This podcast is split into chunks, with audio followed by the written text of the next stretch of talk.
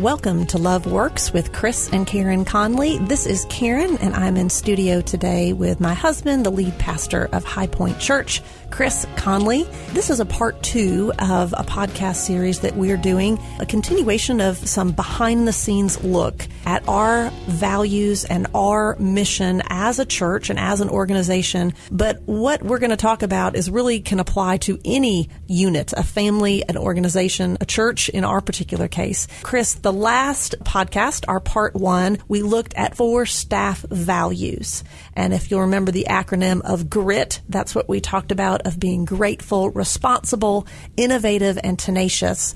But we have a job in front of us today to tackle discussing seven staff behaviors. What exactly do you mean by staff behaviors? A value is of no value if it doesn't result in a behavior. So everyone talks about values, but we have to make sure those values express themselves in behaviors.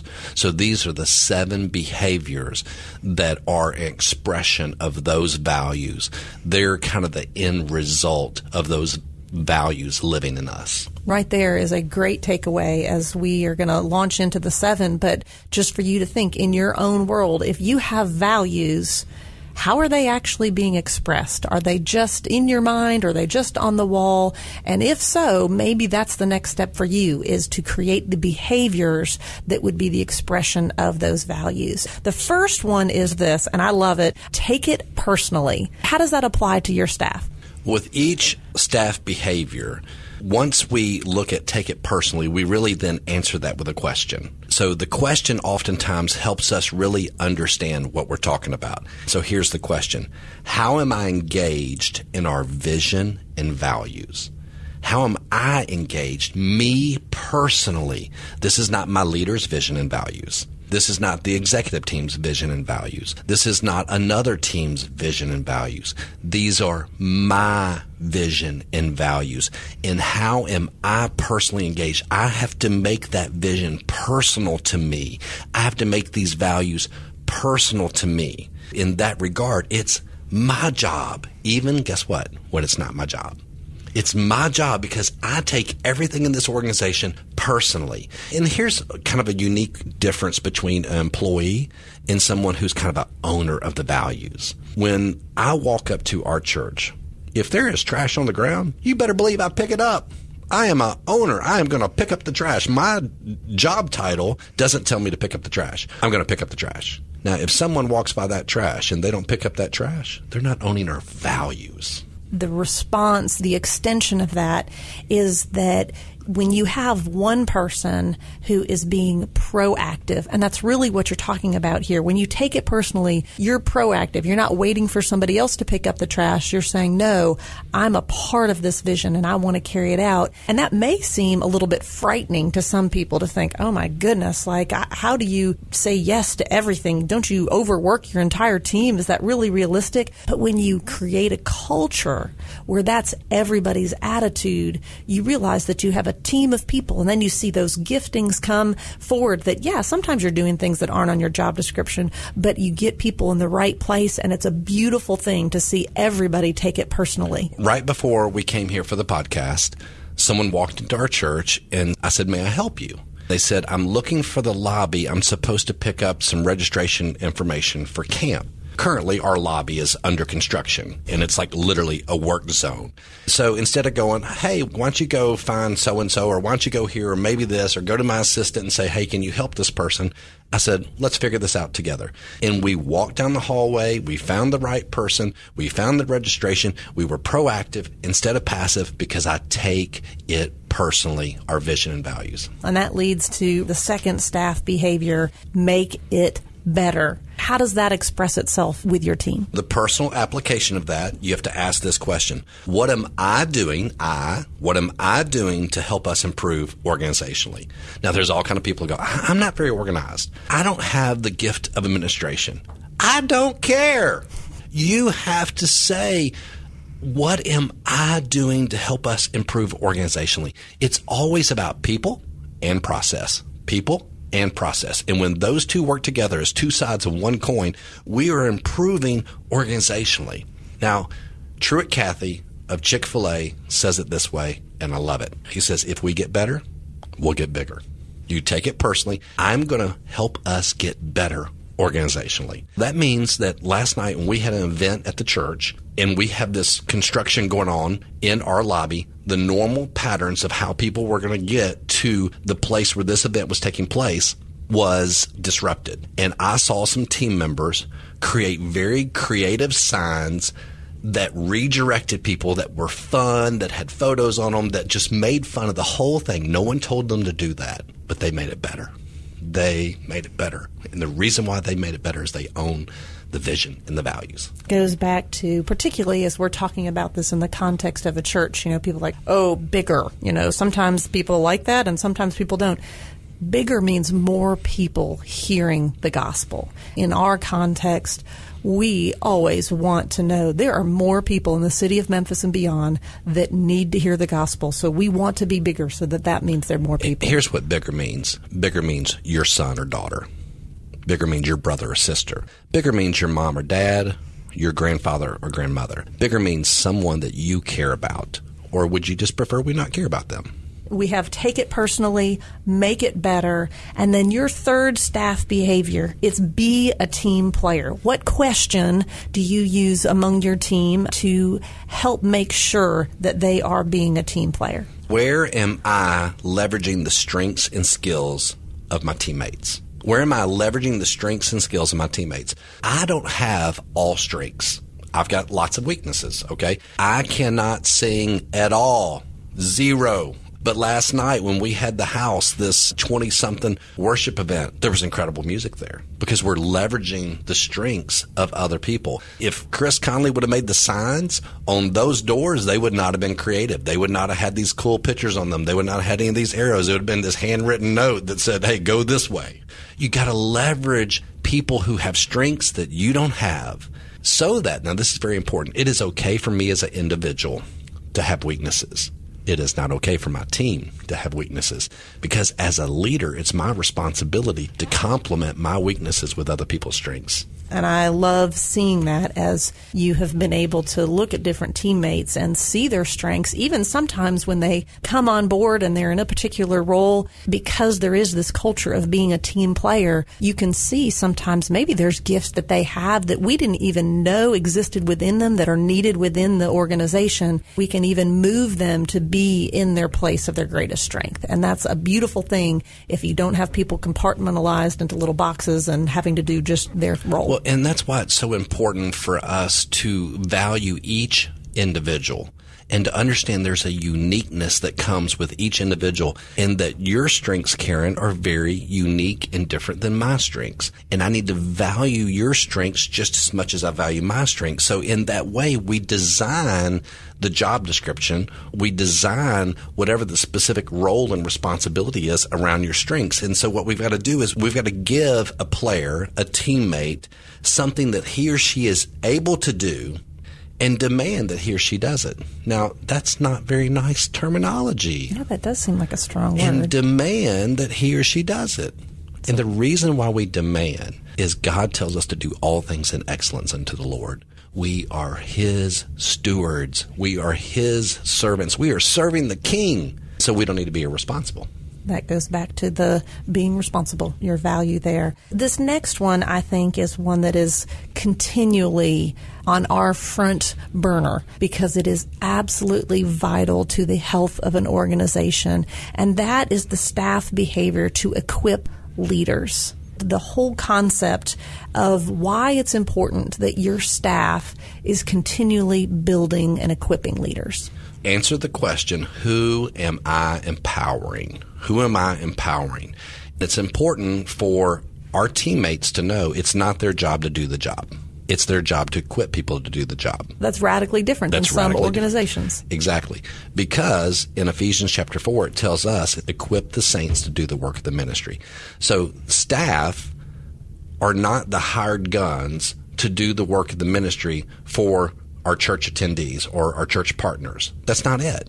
We have an army of servants, and our job is to equip the army that exists out there to go fulfill the mission of God.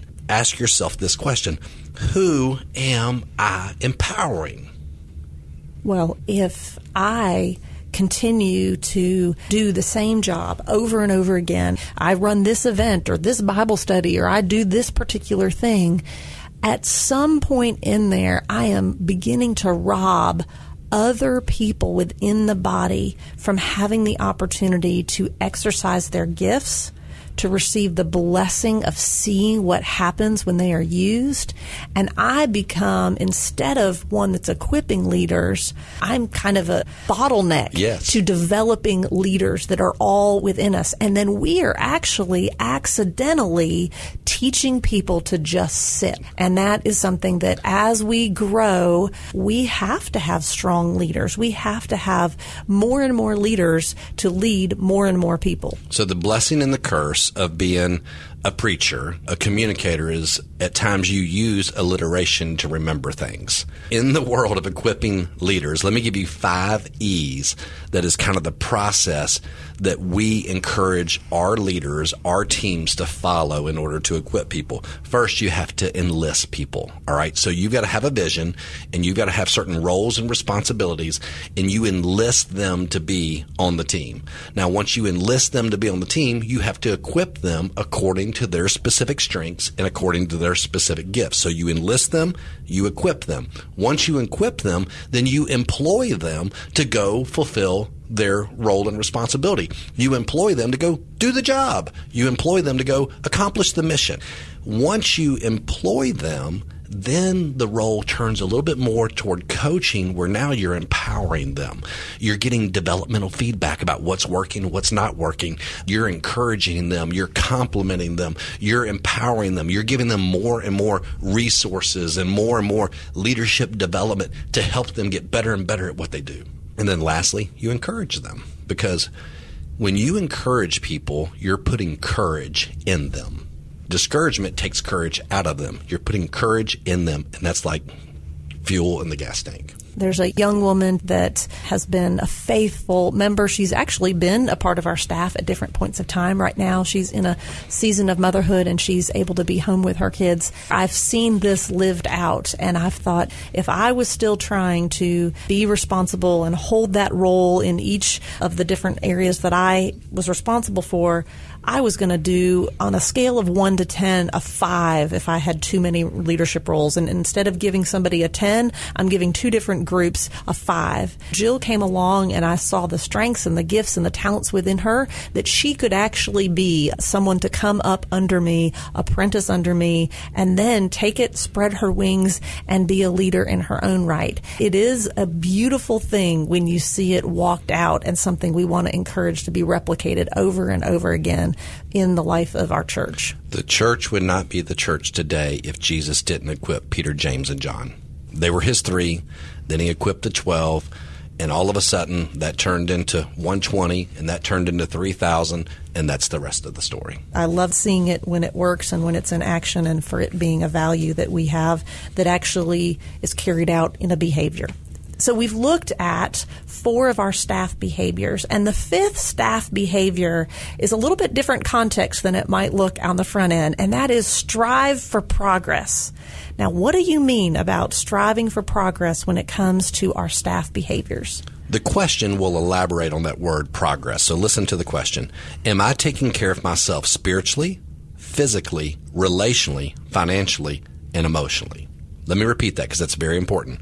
Am I taking care of myself spiritually, physically, relationally, financially, and emotionally? It doesn't matter how successful we are as leaders if our internal world is collapsing. We have to build a strong foundation, and we have to constantly reinforce that foundation.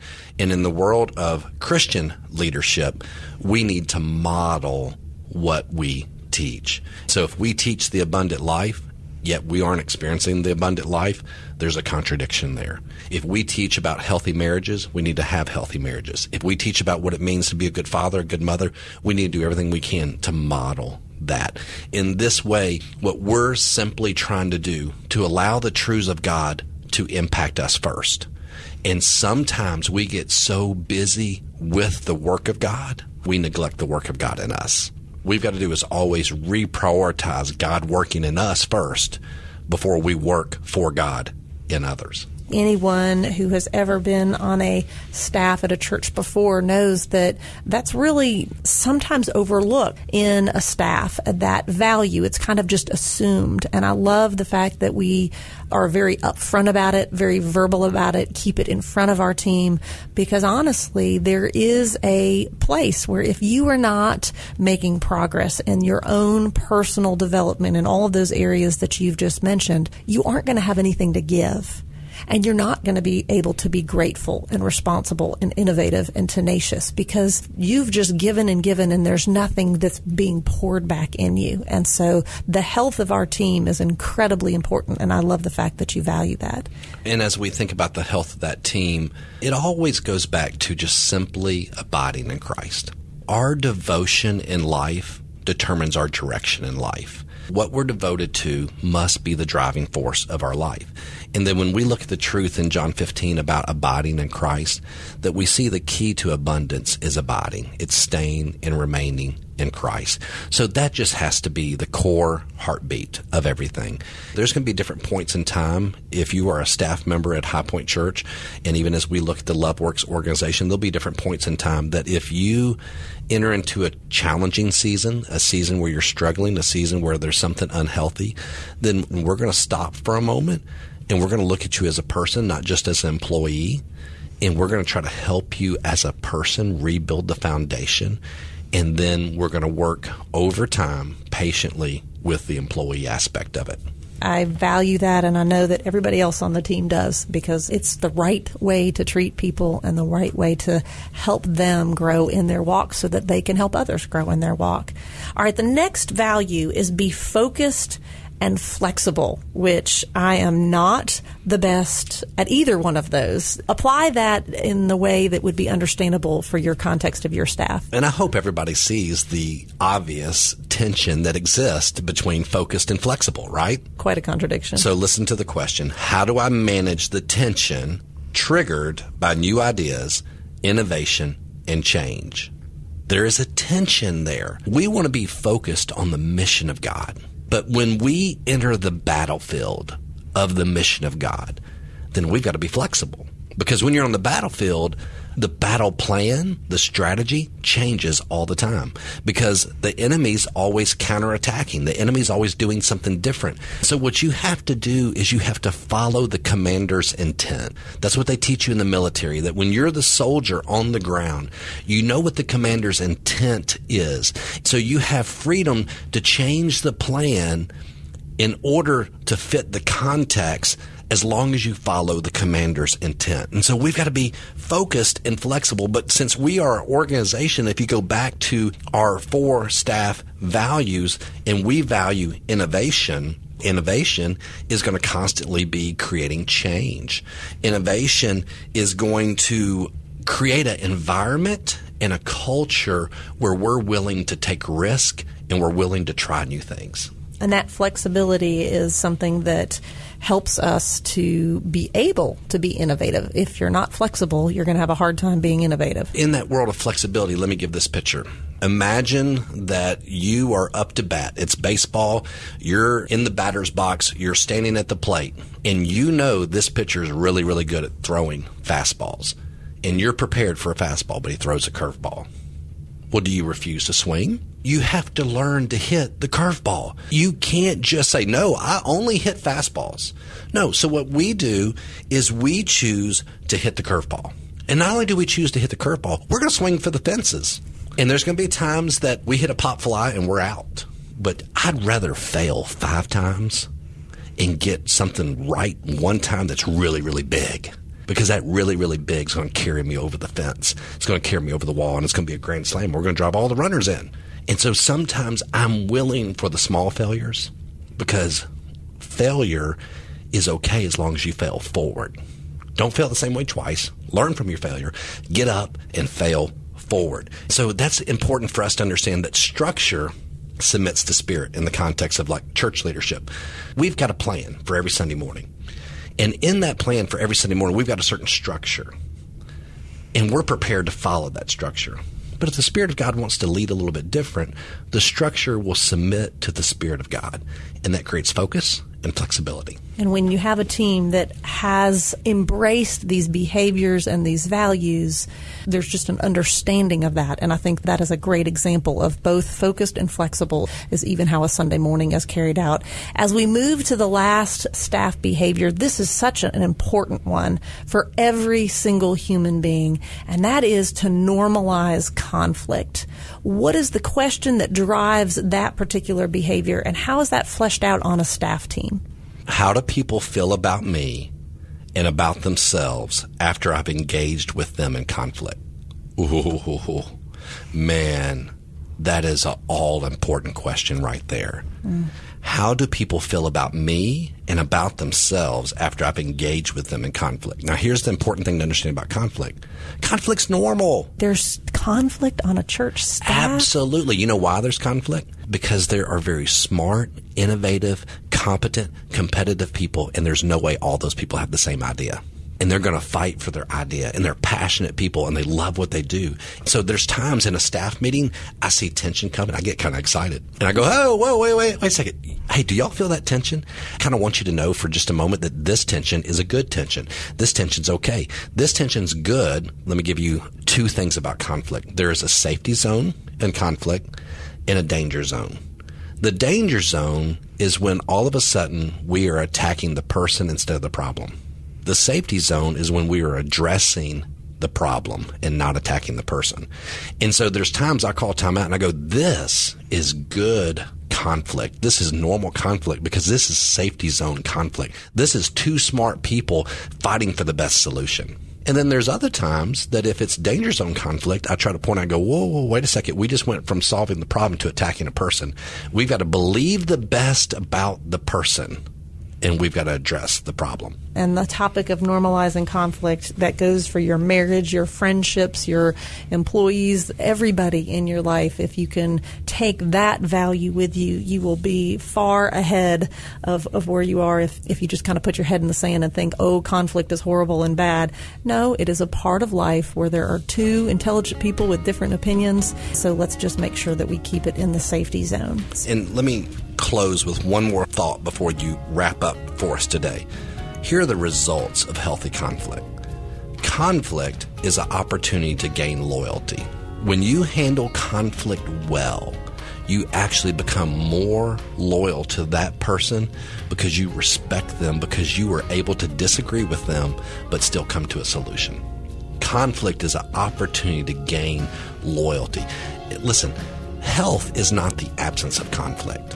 Health is how one responds to conflict.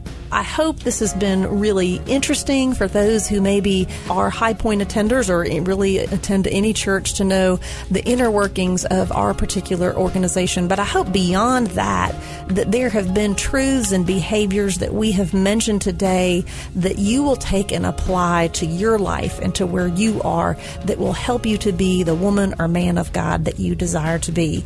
That will do it for this particular podcast. If you want more information about High Point, we encourage encourage you to go to high point memphis dot com.